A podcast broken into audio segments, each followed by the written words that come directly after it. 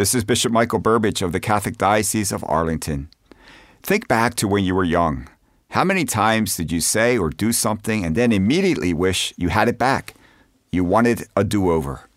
During the season of Lent, the Church opens her arms widely to the wonderful joy of forgiveness. The sacrament of confession is a great gift available to each of us. When we honestly examine our consciences and confess our sins, we allow God to free us and to begin anew. What a phenomenal gift!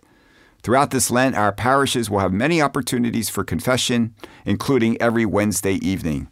I invite you to visit your local parish to experience this most blessed encounter with Jesus.